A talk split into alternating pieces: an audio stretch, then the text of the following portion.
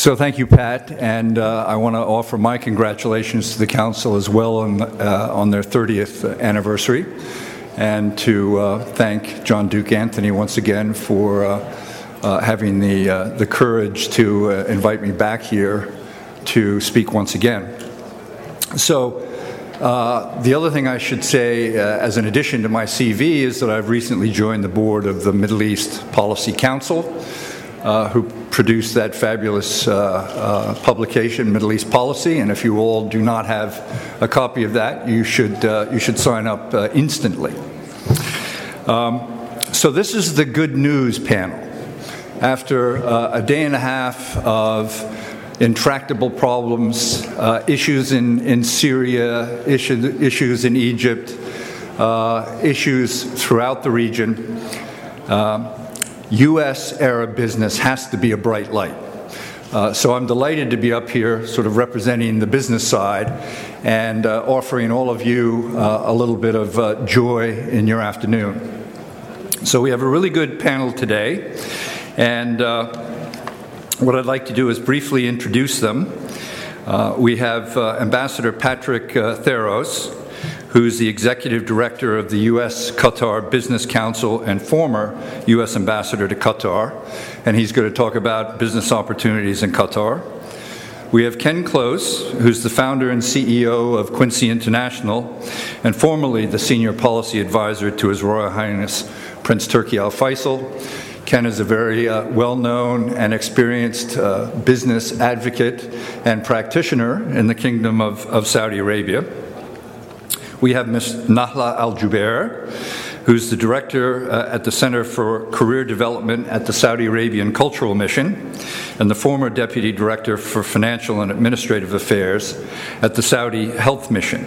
And Nahla is going to t- talk to us about some of the excellent work that the Cultural Mission is doing in preparing Saudis for the business environment. And then we have Mr. Nathan Reagan, who's the country manager for the United States of the Bahrain Economic Development Board at the Embassy of the Kingdom of uh, Bahrain. And we're going to hear about uh, opportunities uh, in Bahrain. And finally, as a commentator, we have Ambassador Dr. Rene Leon, who's uh, with the economic, uh, he's an economic growth consultant with the Creative Associates International. So, briefly, and I understand uh, that we are well behind schedule here, but briefly, I just wanted to say that you know the business opportunities uh, in the Middle East today are fantastic. And the business opportunities, specifically for U.S. companies in this part of the world, has been getting better and better and better since the financial meltdown of, of 08 and 09. And as Ambassador Smith very eloquently described uh, earlier, uh, the number of U.S. companies participating in this boom uh, has increased significantly. Uh, and one of the points I always like to make, and many of you who were, here last year will, will remember this, but uh, I used to joke with all of my uh, diplomatic friends at the, uh, at the embassy that Saudi Arabia, which was created as a nation in 1932, issued the first oil concession to Standard Oil of California in 1933. And it was only six months after that that U.S. diplomatic relations began with the Kingdom of Saudi Arabia. So business has always led diplomacy in the Middle East. And from a U.S. standpoint, uh, I think this, is, this has always been the case. As one of our U.S. presidents famously said, the business of America is business, and the Middle East is probably uh, as good an example of this as, as any. So, with that, uh, I'd, like to, uh, I'd like to call Nahla Al Jubair to the podium to talk a little bit about the work she's doing with the Saudi Cultural Mission.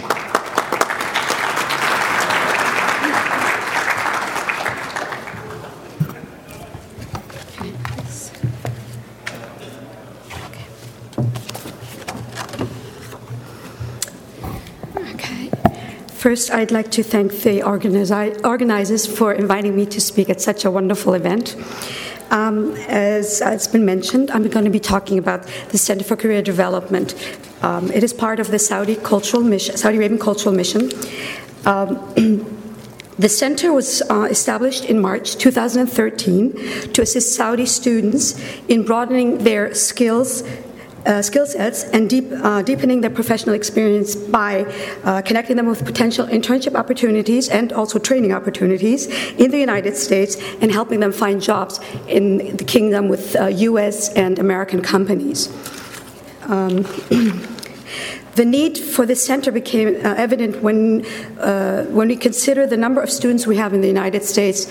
Um, so, just to let you know, uh, let me give you some, some data.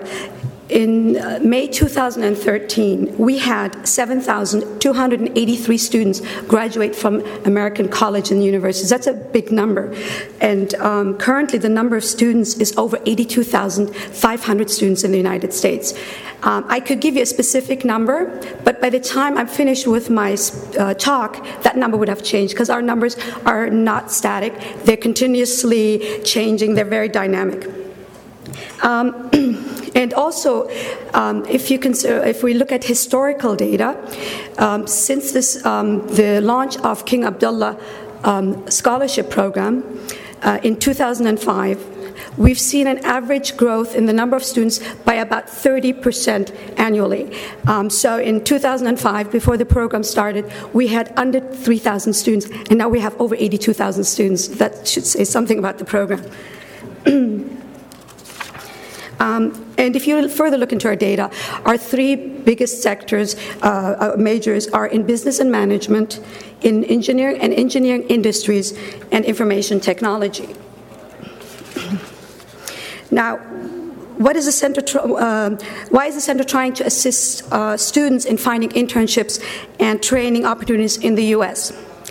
Well, because of the benefits students will gain uh, from training in the US. One is opportunity for translating um, classroom learning into practical experience. Uh, they get exposed to potential employers before making a final commitment to work for that company. And there's also the opportunity for cultural exchange between students and um, the um, companies. Um, when a student comes to the United States and, and, he or she attends universities, they get exposed to ed- the academic life. And then with time, through the communities, they get exposed to the social life. By going and working for American companies, they get exposed to the professional life. So that would round their experience in the United States, which is one of the reasons they're being sent abroad for this cultural experience, the other being, of course, the education.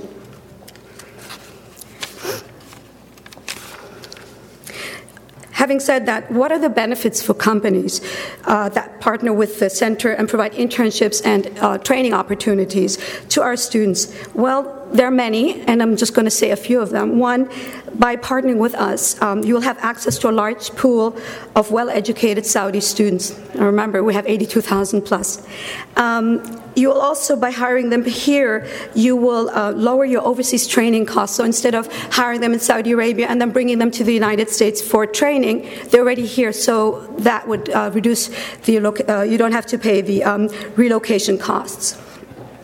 Also, it will give you an op- uh, companies an opportunity to know prospective employees uh, before offering, offering them a permanent job. And also, there will be a cultural exchange between the employees in the US companies and the Saudis. Um, this way, uh, the employees get to know who we are as Saudis, which uh, times can differ a lot from what you see in the media or the stereotyping. So that can break through these barriers and I mean, uh, by knowing each other's culture, you're less likely to um, have misunderstandings, which can be very costly to companies. I mean, uh, so it's another good opportunity. Having said that, what are the um, benefits for organizations in Saudi Arabia?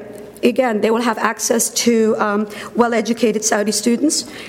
They will have lower hiring costs because they don't need to go to job fairs throughout the United States to find our students. They don't have to go through recruiting companies to find our students. We are there for them to assist them reaching those students. Again, another one is the um, decrease in overseas training costs. I had mentioned earlier, you know, you don't have to bring them over, uh, which uh, you, the company would then incur um, uh, relocation costs.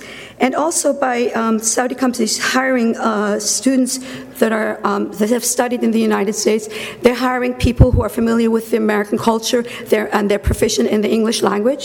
Um, so they become valuable assets and resources to the company that's hiring them, so that when um, they negotiate with U.S. companies, they're better able to negotiate, better able because they know where the Americans are coming from. They know the American culture, they know the American language, so there's less likely to be misunderstandings, again, which can be very costly.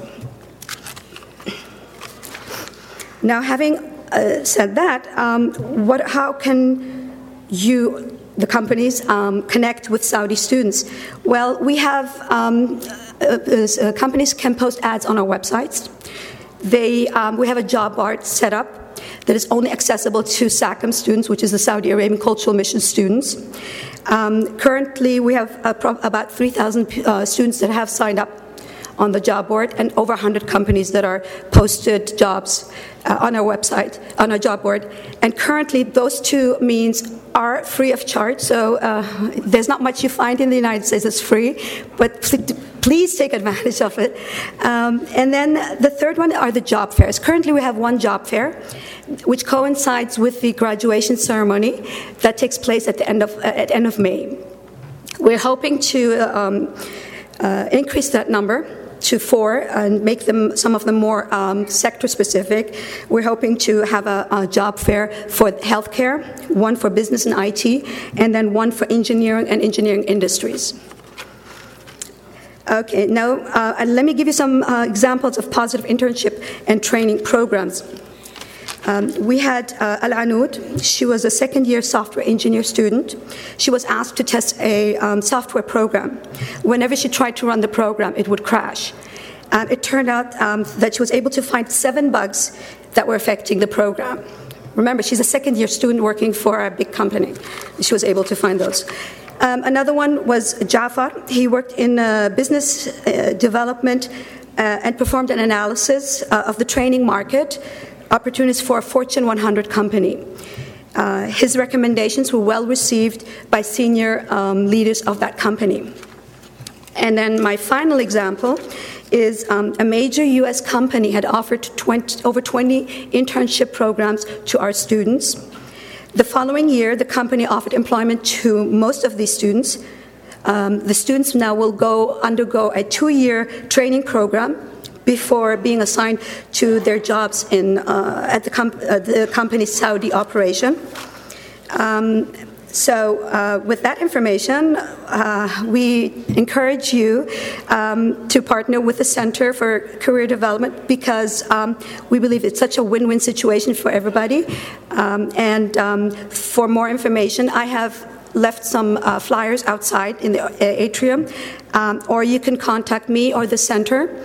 We are located inside the Saudi Arabian Cultural Mission uh, building, which is in Fairfax, Virginia.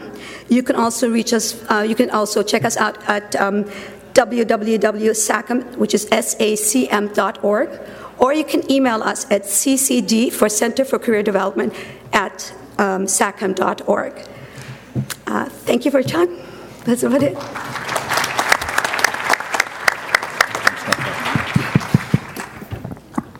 Just to put some of those student numbers in uh, perspective, uh, Nahla uh, told you that we have uh, now over 80,000 Saudi students in the U.S.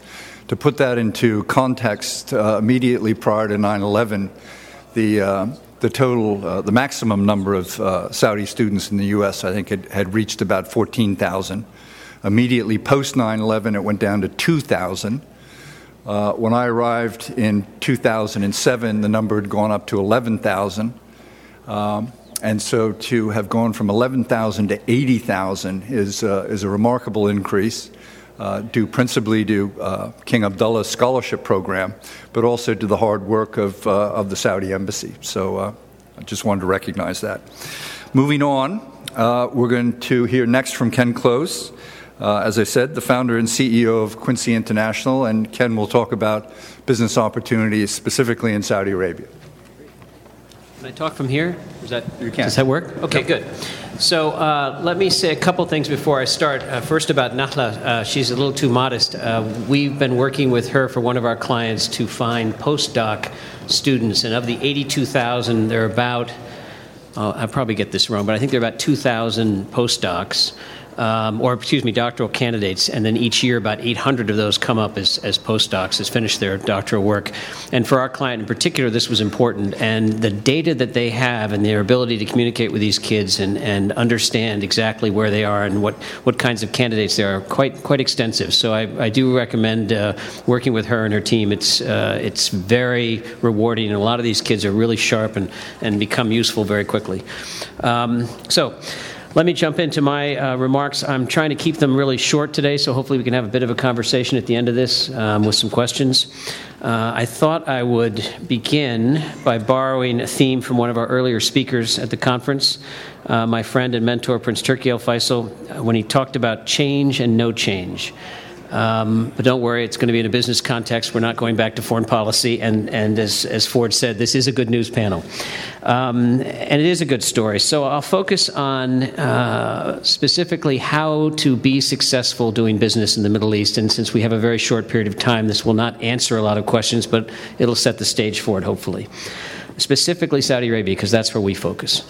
Um, by way of background, as, as, Ford said, I run a merchant bank that specializes in the kingdom, and we help our, our clients every day answer that question how do I be successful? Where can I play, and how do I win? Um, one way to put this in context is to look at how business requirements have changed from the Saudi perspective instead of from our perspective over the last 35 years, since the first oil boom, if you will. What have businesses had to do differently over those years in order to be successful in a place like the kingdom, which I think has great now, uh, it's analogous to other places in the Middle East, but it's what I know, so we'll stick with that for now. Initially, it was simply a matter of selling your products there.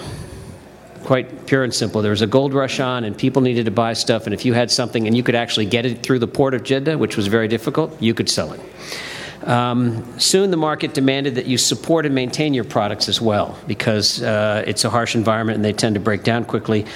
In the early days, that largely meant sending it back to the country of origin for repair or replacement. The obvious next step was for companies to be required to support their products and maintain them locally in the kingdom. Uh, and then the next step after that was to do it with Saudis, to Saudiize and to, and to train Saudis to maintain and support that equipment. And, and perhaps even set up regional hubs where uh, other equipment that you sold elsewhere in the region could be repaired there in Saudi Arabia that was a, that's a long process. It's still going on. Even today, GE is taking big steps to finally localize the production of their turbines, um, for which I think the market was something like 80% of the market for that particular turbine was Saudi Arabia. But it took them a fair amount of time to get there, but they've done it and quite successfully, I have to say. Um, more recently, the market began to demand even more local content, and this is where you hear things like technology transfer and knowledge transfer, but effectively, what it meant initially was manufacture in the kingdom. And there are lots and lots of joint ventures. Hundreds of them were set up to manufacture things in the kingdom. Um, that's a lot of change in 35 years. That's a lot of different business cycles, if you will, if you want to just use that word for a minute. Um, so let's look at what hasn't changed. We talked about change and no change. What hasn't changed throughout that time period? That, and I think here's where you'll start to see how to be successful, perhaps a little bit. What hasn't changed is really quite simple. What hasn't changed is that to be successful, you have to be proactive about your relationships with your customers. You have to listen to them. What hasn't changed is that success requires you to align your interests with theirs. Um, the good news is that Saudi Arabia has made it very clear what their objectives are. Uh, one place you can find it where it's laid out quite precisely is in the National Industrial Strategy, but there are many departments, many ministries that have laid out this strategy quite effectively. And in a nutshell, it's quality job creation, uh, it's technology transfer and knowledge transfer, but all of this feeds right into broadening their industrial base away from hydrocarbons in part, but not, not, not exclusively. Um, so if you go back and just quickly look at the, the sort of arc of that development cycle, in the early days, it was all about basic infrastructure, and it was about building that core industrial base around hydrocarbons. And there was another big focus, which was speed. It had to be done fast uh, and it was done fast. Um, today, the focus is switched to sort of quality of development. I think I'd look at it, I'd think about it in, so, as terms of quality as opposed to quantity, as opposed to just pure infrastructure. And they're looking for a vast expansion of a different kind of infrastructure, and that's what Nahla was talking about, which is the knowledge infrastructure. And this king in particular has done a lot to, um, to change that But now's the time when the companies have to start to pick up the baton and, and help because it's one thing to educate, it's another thing to enter the workforce and to be productive in the workforce. Um, so Saudi Arabia has been very pro- proactive about their economic development, particularly in the last five to ten years. And for us to be successful, I think we just have to listen. Uh, and then align ourselves with those objectives, and we will be successful as well. Um, what does that mean? That means becoming a partner more than being a vendor. Uh, and you can do that uh, quite effectively. You'll sort of end up in a natural way in that position if you do align yourself with their objectives and, and act on it. Um, it's hard, it's not easy, but so as Winston Churchill said a long time ago, there's nothing wrong with change as long as it comes in the right direction. Um, and I would say pretty clearly, from a business perspective, that this new direction that Saudi Arabia is in now, this requirement that we spend a lot more time focused on how to develop economic value in the country with Saudis, uh, is the right one, clearly, for them. Um, it's also one we can all benefit from if, uh, and quite easily, uh, if we listen well and work together as partners. So I'm happy to give specific examples during the Q&A session, but I just want to set it up like that. One other comment to set the scene is, uh, as most of you know, certainly the GCC states uh, have a huge uh, level of income at the moment. Uh, Saudi Arabia, for instance, with oil uh, prices at over $100 a barrel, uh, their daily revenue is close to a billion dollars a day, and that's serious money in anybody's context. the other countries in the Gulf, likewise, are benefiting from huge revenues and this, of course, means uh, large spending programs uh, sponsored by the governments and therefore huge opportunities uh, on the business side. So I'd like to turn next to uh, Ambassador Patrick Theros, um, who's the Executive Director of the U.S. Qatar Business Council, to talk about uh, opportunities in Qatar. Thank you very, thank you very, this working? Thank you very much. Uh, talking about opportunities in Qatar is something that could take perhaps most of this afternoon and well into the morning. Uh, we have eight minutes. I'm, I'm, actually going to speak for a little less than that. But anyway, uh, we have a program of infrastructure development leading up to the World Cup in 2022 that is exceeding $180 billion projected. There are uh, the government of Qatar has dedicated 2% of GDP into the foreseeable future for research, development, and education and related issues. The opportunities for American companies are, frankly, almost endless. What I would like to talk to today, however, is about a couple of the challenges that we face. Our mission statement at the U.S. Qatar Business Council remains to enhance the relationship between the two countries. We believe that expansion of commercial and financial relationships plays a critical role in enhancing that relationship. In that regard, particularly in the Arab world, there, I have no doubt that enhancing personal relationships, getting people to talk to people, is the foundation on which we're going to build our future. One of the glories of the free enterprise system is that once we get people with skill, good intentions, and reasoned pursuit of mutual interests into the same space, usually we can count on these people to, uh, to create a mutually beneficial outcome. Unfortunately, circumstances have combined to make that getting the same people into the same space a bit more difficult. There are so many places where government action, a changing environment, many other factors have just gotten in the way. Some of those, some of those changing circumstances are of our own making here in the United States. Just to cite a couple of good examples. Since the beginning of my foreign service career in 63, I've been convinced that recruiting Arab students into American universities has been the bedrock of building relationships. Four years at a university burns loyalties, friendships, and future preferences into your mind. All of us know that it often determines where the graduate may go for his honeymoon and where he takes his kids on vacation. It also means that he's now got friends to do business with. Serving in Jordan, and this is to talk about loyalty for schools, I once hosted the president of Georgetown University, my alma mater, at dinner and put out the word uh, to as many GU alumni as I could find. It was about 30 or 40. Uh, 135 people showed up that day, representing virtually every sector of Jordanian society. Unfortunately, we seem to be doing our best to make it more difficult for Arabs to, to study here. As Ambassador Fraker said, we at least have, I believe, turned the corner, but a lot of damage was done from 9 11 on. In the 1960s, the U.S. government offered thousands of undergraduate scholarships. In my first week as vice consul at Dhahran in 64, I processed a U.S. government scholarship and visa to the very first girl from Bahrain to go to university in the United States. Today, the U.S. offers virtually no undergraduate scholarships. In the aftermath of 9 11, we revoked the I 20s of literally thousands of Arab students because they, their names bore some relationship to someone on some watch list. For example, I got personally involved trying to help the daughter of a UAE friend whose I 20 was revoked between her junior and senior years at a well known New England university because, as we discovered three years later, she shared a patronymic and a family name with a 50 year old Afghan mujahideen. Twelve years later, the last time I checked, she still her name was still on the uh, on the watch list. Since then, we've taken the visa function away from embassies, which are the only part of the U.S. government that really knows who we're issuing visas to, and turn it over to a faceless and unaccountable army of computer processors in a number of dysfunctional domestic security agencies. Add to that the rudeness with which Arab visitors are frequently treated at U.S. airports, some worse than others, and we should not be surprised that we discourage both students and tourists. On the bright side, a few American universities have taken the initiative and the risk of setting up shop abroad. Let me engage in a little bit of boosterism.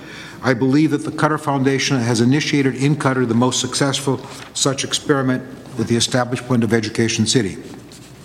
This is a campus that houses the branch campuses of six of the most prestigious U.S. universities: Georgetown, Texas A&M, Carnegie Mellon, Northwestern, Cornell, and Virginia Commonwealth. What sets Education City apart is that these campuses have a seamless relationship with the homeschool, matriculating students into the homeschool and graduating them with a homeschool transcript and diploma, which means when the kid graduates from the Foreign Service School at Georgetown in Qatar, he has a transcript that presented to graduate school. They don't know if he would graduate from Foggy Bottom or from Qatar. But I'd also like to talk about people going in the other direction, the question of Americans going abroad.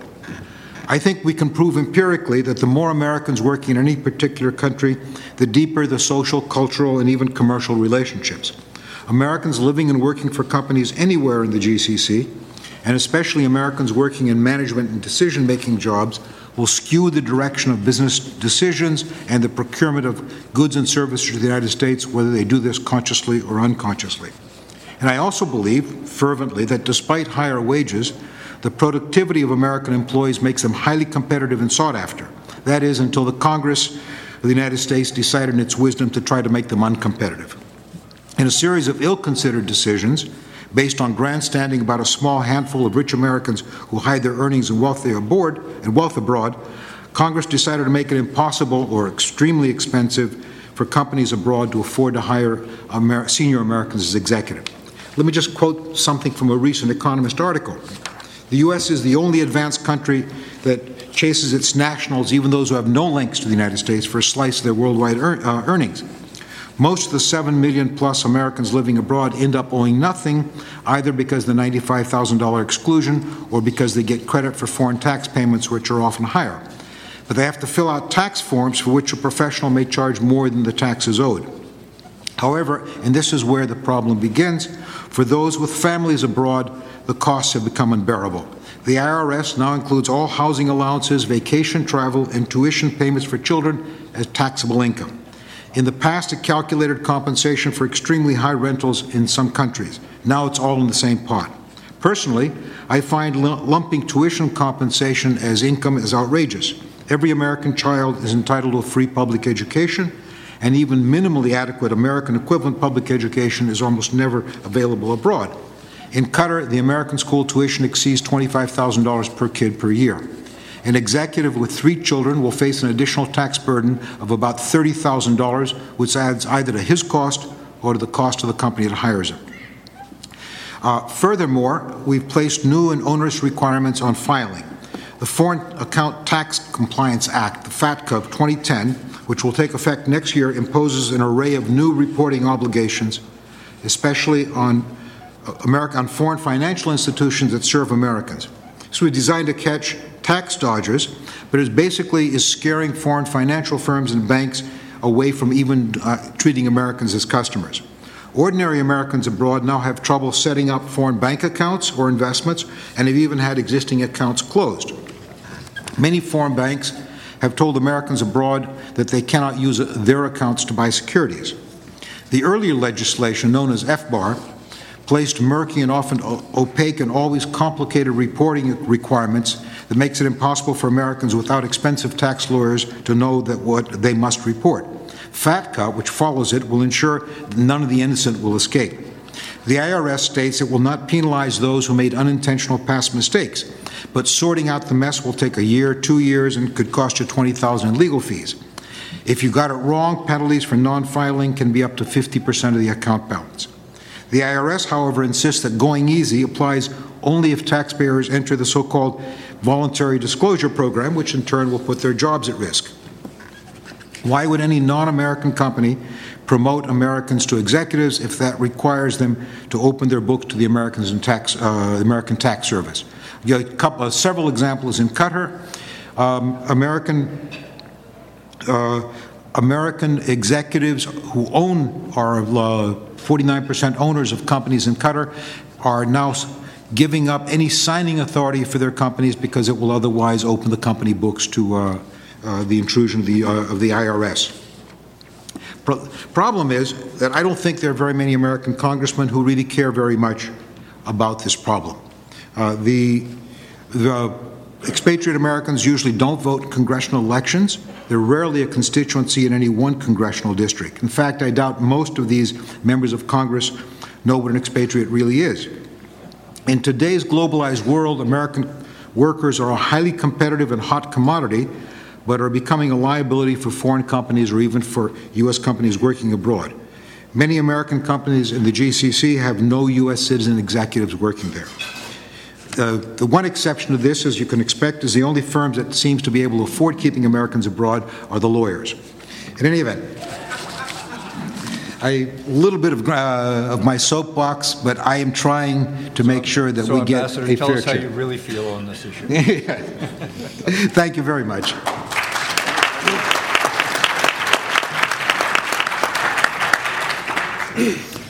So next, I'd like to uh, ask Nathan uh, Regan to uh, come to the podium or stay in his seat, whichever he prefers, and talk about Bahrain. Thank you. Thanks. So, uh, my name is Nathan Regan. I'm with the Embassy of Bahrain with the Bahrain Economic Development Board. Um, I'm not a policy wonk, so I know nothing about uh, foreign policy as it pertains to the Middle East, but I, I have worked for almost all of my career in foreign direct investment and export promotion. I, I worked in my previous positions with the French Foreign Ministry and the Danish Ministry of Foreign Affairs. So I'm glad that the uh, Bahrain government has allowed me to take this position. So today I want to talk about business development and how uh, the Bahrain government is focusing on business development. Uh, Bahrain actually has a free trade agreement between the United States uh, and Bahrain, which allows the free flow of goods and services into and out of the kingdom. Um, and when we tell the story about Bahrain, it's it's not really about all about Bahrain, right? It's about Qatar, it's about Saudi, it's about Oman, it's about the GCC, right? So U.S. companies, which is what, who we're dealing with on a daily basis, if they're looking to the GCC as an export market or an investment market, we of course think that uh, Bahrain is a place that they should come and locate. Uh, there's zero percent corporate tax.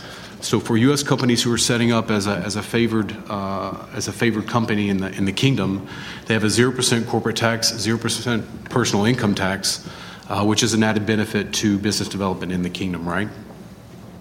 We have five key sectors that we're working on. Um, and we are traveling around the country in the United States uh, at trade shows, meeting with companies uh, at those trade shows, and of course, setting up congressional congressional led delegations into and out of, uh, of the kingdom. So we are working together with, uh, with our neighbors sometimes uh, to actually put together programs for U.S. companies to go into the GCC. They can spend two days in Bahrain, two days in Qatar, two days in Dubai. Um, and really get a feel and a flavor for how business is, is, conducted in those in those countries, right in those kingdoms. Um, certainly, one of the other benefits for doing business in Bahrain is uh, the ability to own U.S. company to own the corporation 100% wholly owned subsidiary, right? So you're not forced to actually take a percentage partner uh, for a local partner, that is, for doing the business. Um, so there's a story to be told for Bahrain and about how they're actually doing the business development in the in the kingdom. Um, it certainly is focused only on business development, at least from our organizational standpoint. Um, we are trying to take advantage of the free trade agreement and the tax uh, tax benefits that will allow U.S. companies to actually come into the kingdom, do business in the GCC, uh, from from the kingdom into our neighbors, uh, and also in Bahrain. Uh, and that's the mandate that we have from our organization here uh, in Washington. And in the interest of time, I'll, I'll secede the rest of my, my comments.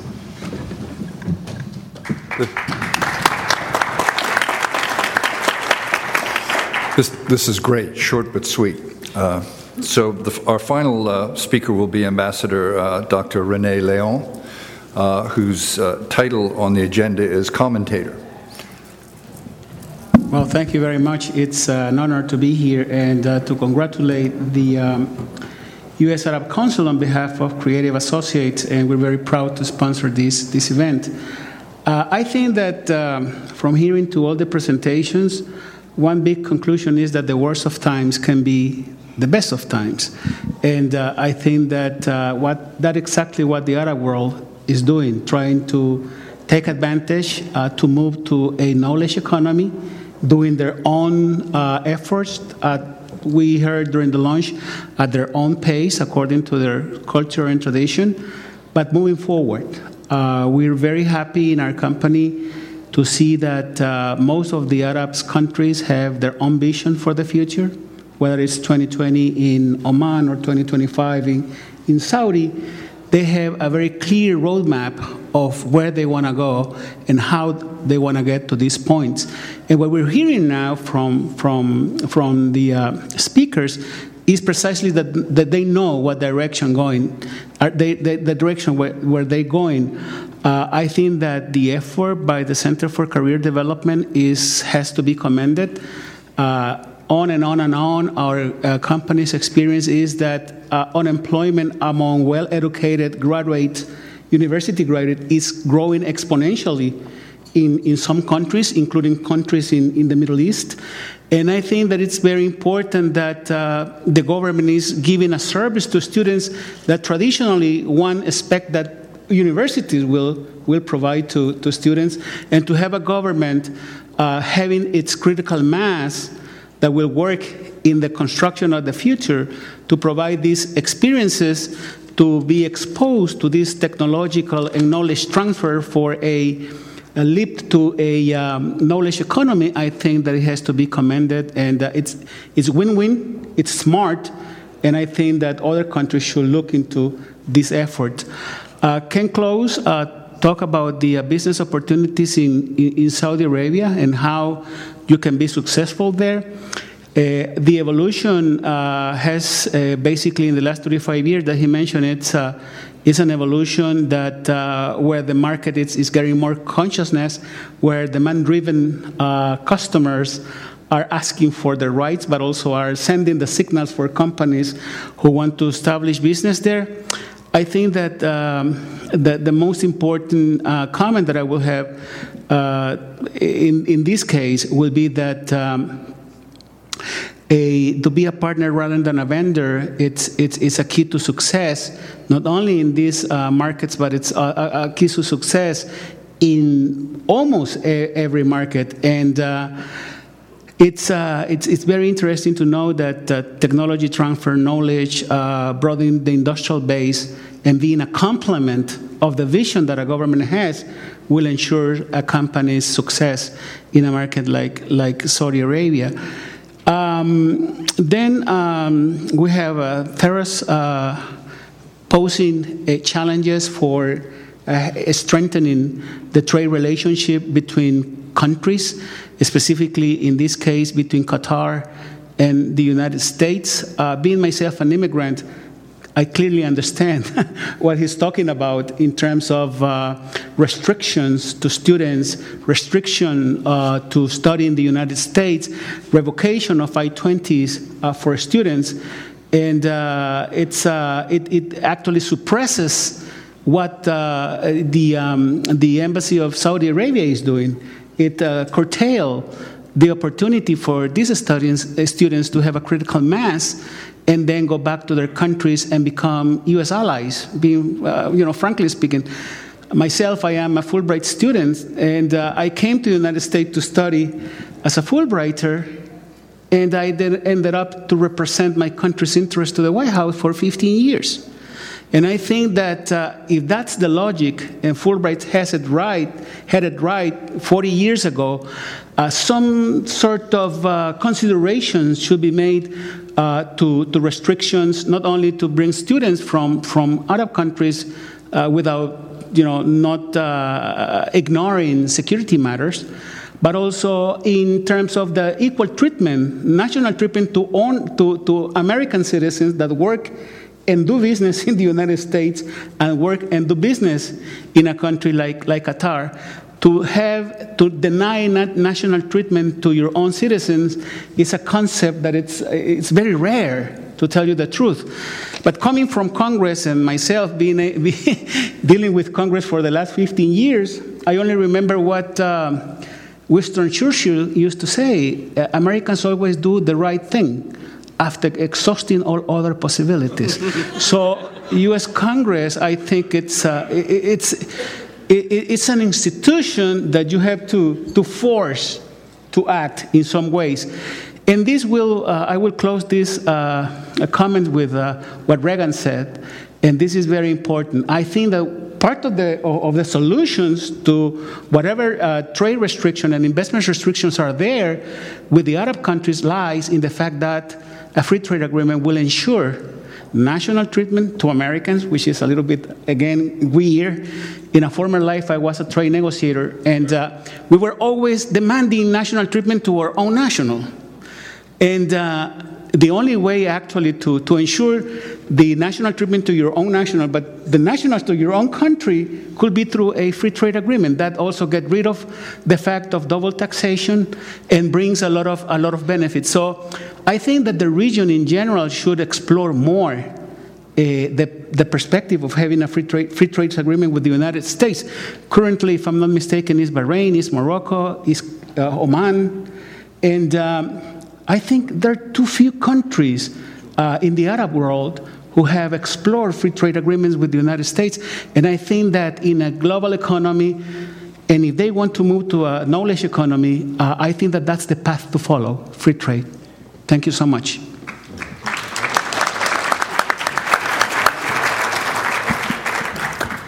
So we have uh, plenty of time for, for questions, uh, which is pretty unusual for this conference, but uh, delighted that that's the case. Uh, I think the system uh, this year is to write questions down on the paper, the pads that are at, at your tables. Uh, I don't see many of those uh, pieces of paper making their way up here, so we can shortcut this by simply asking people uh, if they do have questions to raise their hand. I'll recognize them. I'll ask you to speak up so everyone else can hear you. If you aren't able to do that, I'll try and translate. Sir. Tom Musgrave. I have a question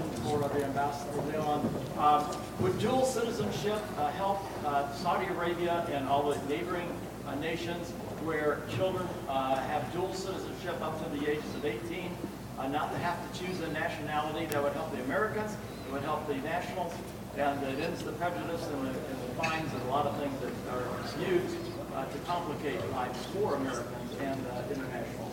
Is that a possibility, or do we have any dual? Well, I, I, have to do a disclaimer here. I'm not perfect. I'm not a lawyer and not an immigration lawyer. But uh, your question from a business point of view, I, I think it's very important. Uh, there was a time where free trade agreements, for instance, like NAFTA uh, with Mexico, will include uh, trade visas and uh, business visas for Mexicans national who want to do business in the United States. And uh, I don't know, for instance, if that possibility has been exhausted or not, but it will be very interesting to, to, to figure out what will be the reaction of including uh, facilities in terms of immigration uh, to, to business people and why not to students. In terms of dual uh, citizenship, it depends on the national context. I know many uh, countries in the world, specifically from Latin America, for instance, where you can hold a passport of the United States and a passport of the country of origin. Of course, that facilitates matter, that simplifies matters. And uh, it's only if you want to uh, participate in a political process or in a political election, or you want to, to do something that it's uh, that an elected of, you want to become an elected official, that you will have to surrender one of, uh, of your passport. I think that globalization implies the possibility to legally be a citizens of the, of the world. And if that can be materialized in terms of having one, two, three, four passports, I think that that will be a, a very important for, for moving forward the United States and other countries in the world. Okay, we have, we have received uh, a few written questions, and I have one for uh, Nahla.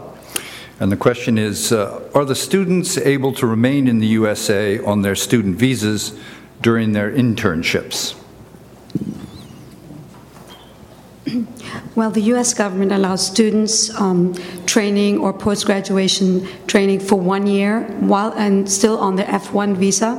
Um, so that's another benefit for um, companies who want to hire Saudi students here, train them here, and then send them to their um, uh, branches in Saudi Arabia or their subsidiaries or partners, is that they can be here for one year. Um, they can work on that uh, while they're on the F1 status. If they're STEM students, which are science, technology, engineering, and math, that one year can be extended for another 17 months, so a total of 29 months for those students.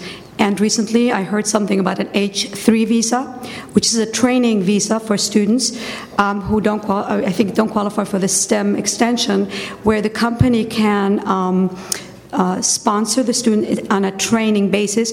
Um, the restriction being that the training that the student receives in Saudi in, in, the United States is not available in Saudi Arabia, and that when the training is completed, the student return leaves the country to go back home. Thank you. Um, one of the other questions has to do with uh, ways in which Saudi Arabia can v- motivate people to come and visit. Uh, how can they make the uh, visa process uh, easier?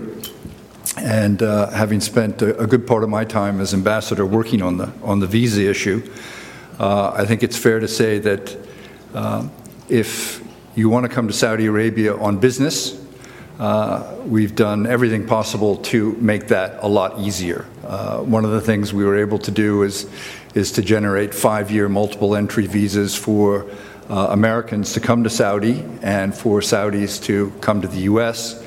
Um, this is one of the reasons that you've seen such a dramatic rise in the, in the number of Saudi students here in the U.S. But it really is uh, all about a focus on business. Uh, I, I, don't believe that Saudi has a category of tourist visa uh, per se. Uh, so uh, that perhaps is something that will that will come in the future. But certainly, the topic of this uh, discussion is business, and if anyone wants to come to Saudi Arabia on business, you can get a visa. We have another uh, question that concerns uh, current policy and other obstacles to expansion in the, uh, uh in the telecom and information technology area in the Middle East. Uh, I don't feel qualified to answer that. I wonder if, uh, if, if, Ken might have some thoughts or any of the other panelists might have some thoughts on, on information and information technology policies or obstacles. Uh, I can't think of any obstacles in particular with regard to Qatar. The Qataris have uh, uh, created a rather remarkable institution that was originally known as ICT Qatar. Uh, under the leadership of a remarkable woman, which has been sponsoring research, development, and implementation of telecommunications and uh, uh, other internet and IT policies. It has now morphed into a full scale ministry. it it is a field into which the Qataris are prepared to put a significant amount of resources uh, and are always looking for new ideas, new, uh, uh, new, new technologies that can be incorporated into what they're doing. They have also an excellent, excellent reputation in terms of protection of intellectual property, a change over the last 10 years, I must admit, but a change for the better. Okay, thank you. Uh, obviously, uh, Ambassador Theros uh, struck a nerve with a number of people who've had the experience of being expats uh, overseas. Um, you know, this is, uh, it's an ongoing issue that, that all the U.S. embassies have to deal with in their countries because there are U.S. Uh, expats living there, and the, the tax problems that he alluded to are, are, common everywhere. Most of the embassies and the, and the business, uh, certainly in Riyadh, there's the American Business Group in Riyadh, and the American business groups throughout Saudi Arabia organize uh, an annual door knock, as they call it, where a group of them come over and spend uh, a week to 10 days up on Capitol Hill, knocking on senator and congressman doors, lobbying on behalf of uh, the expat community. Uh, it's a very tough sell because the politics uh, of it, uh, as has been pointed out, aren't compelling for many people on Capitol Hill. Um, in many ways, the, uh, probably the most effective way of doing this is to invite our Saudi, Qatari, and, and, and other friends to come over and do that marketing for us. Because often what you hear in these countries uh, is that uh, you have American companies coming in and setting up, but where are the Americans? Uh, and in many parts of the world, if you invite an American company to come in and, and work in your, in your country, you want Americans to represent that company, and it's becoming increasingly difficult to do that.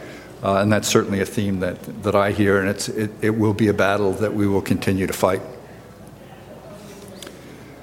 Yes.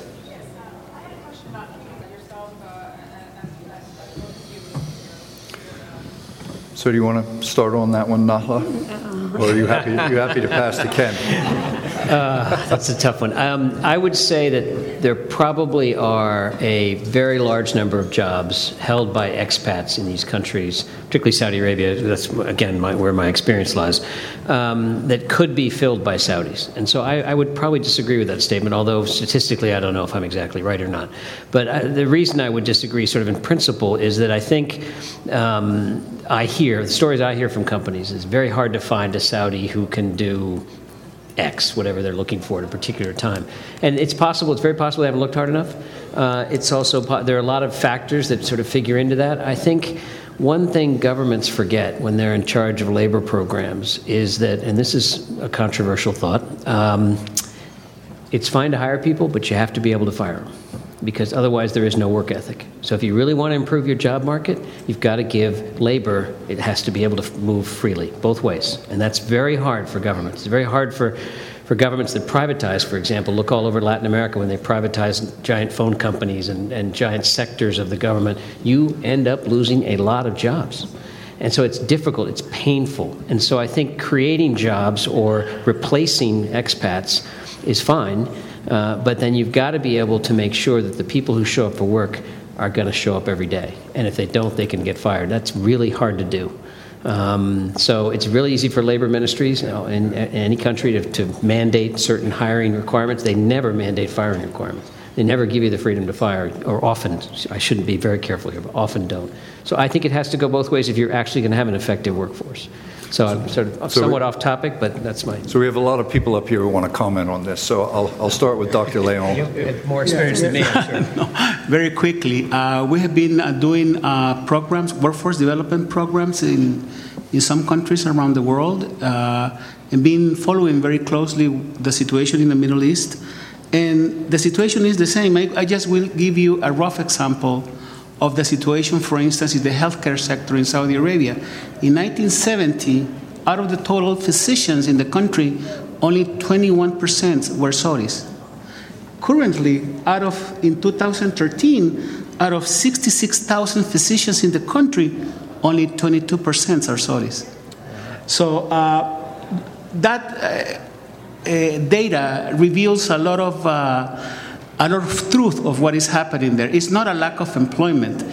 Uh, it is, I think, a, a, a, they have to refine, to better refine the main, their manpower demands, their manpower models, and uh, align their policy accordingly. Same situation you can find in the tourism sector, the same situation you will find in the finance sector, the same situation you will find even in the oil sector.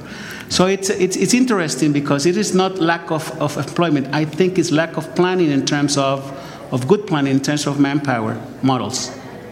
Thank you. Nathan? And, and cost, because local employees cost more. You can't, you can't hire a local Saudi for a particular job, let's say, um, and pay them the same as you would a third country national from some, you know, from a, a country where labor rates are much lower. So there's a, there's a lot of factors that fit. I didn't realize the statistics were that stark, though. That, that's interesting. Nathan? Just a couple points from the Bahrain standpoint. Um, from a cost uh, perspective, actually, the Bahraini government they have a labor fund that they actually train locals to do, to do the jobs that, that U.S. companies are looking for, and they provide that as a free service. And in addition to that, they also subsidize the salary of the person who is actually working for that U.S. company. So the government has been very proactive about trying to to increase that type of Bahrainization that we have in, in Bahrain. Um, and I also wanted to comment on one thing about a recent law that's changed in Bahrain that allows uh, workers to actually move freely from job to job. It can be, or it has been historically, that some workers who can't leave their position because they're not authorized to do that. And Bahrain has actually changed that law recently. So now workers can move freely. Going to your point uh, about moving freely from job to job and be able to, to move around is very important. Ambassador Theros? Uh, In Qatar, uh, just to give you one small statistic to prove, it's not an- a labor employment issue. Right now, the best guess, uh, the numbers are a little bit fluid, is that Qatari citizens make up about 5% of the total labor force. Uh, There is a, jo- anybody can work. The Qatari government is most interested in uh, using the foreign companies that are there to- for skills transfer, for transfer of technology and personal skills. Occasionally, and I have to fault them, they have failed to articulate this properly. Uh, The companies in return are usually operating on such high margins that the easiest thing in the world is create some nothing job and put this poor kid uh, into it.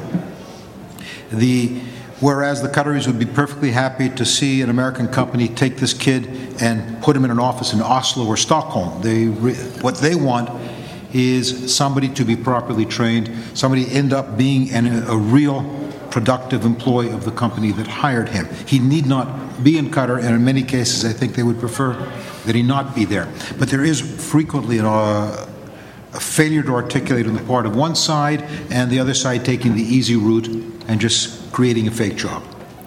One, one comment here is that uh, uh, employing locals, Saudiization, if you will, or Qatarization, Bahrainization, whatever you want to call it, these are political objectives. And the problem is when they butt up against the realities of the marketplace on the ground. And it's one thing for a Saudi owner of a company to be told that 30% of his positions have to be Saudi. Uh, it's another thing when he sits down and does those numbers and decides that you know his business isn't profitable if he has to do that, and and it, that's where that's where these issues are are, are coming to the fore. Um, another question: uh, Can you comment on the rights or lack thereof of unskilled and largely South Asian workers in the Gulf? particularly in the run up to the World Cup in Qatar. Now, I don't know why we're picking on Qatar here. Uh, this is It's the little guy, that's why. You want to speak of the little guy. this is obviously a problem through, throughout the Gulf, but uh, maybe uh, maybe Ambassador Theros would have some comments on that. I mean, there is no doubt that throughout the Gulf, and including Qatar, there is a serious problem with the, uh, what I can only say is the, lo- is the lowest tranche of skilled employees brought in from abroad. Uh, The laws in place to protect them exist. I'd say the Qatari laws are probably as good as, uh, as any. There is a real problem, which the Qataris have publicly recognized, of enforcement, enforcing compliance with those laws. Uh, The problem begins in the home, in the home country. Uh, In Nepal, for example, there's roughly 400,000 Nepali working in the, uh, in the state of Qatar, most of them in low-skilled jobs. Uh, They are hired locally by Nepali work brokers, uh, promise certain, uh, certain salaries, certain compensation, certain work conditions, and then discover when they arrive that they aren't, uh, that, that in fact they were sold a bill of goods. They generally stay because they're still better off than they were in Nepal, but that is a dreadful choice for the, a lot of them to make.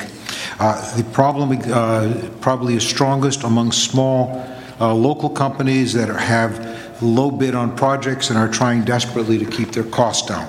It, it will take a concerted effort. There is now uh, the Supreme Committee for Qatar 2022, the Foreign Ministry, and the Ministry of Labor have all piled on. It will take somewhat more coordination. uh, and I say this with a certain burst of optimism, that I think in the end they'll work this out. They understand that the, uh, the spotlight of the world is on them because of Qatar 2022. Uh, there are some other criticisms over the weather and so forth. So the Qataris will protect uh, that award, and it's just going to be a question of figuring out, actually, they know how to make it work, just a question of being able to get the apparatus of government to make it work. You know, th- this is a problem that has existed in the Gulf forever. I think one of the one of the things that makes it different now is we live in uh, an age of much greater transparency, uh, communication. Uh, the problem itself has has become a lot more visible, and you have many Western governments who are are, are putting pressure on on host governments, uh, particularly on this issue. So I think it, it'll do nothing but improve, uh, but it's uh, it's starting at a pretty low base. Are we actually going to finish this session slightly early? Excellent. Thank you very much, everybody.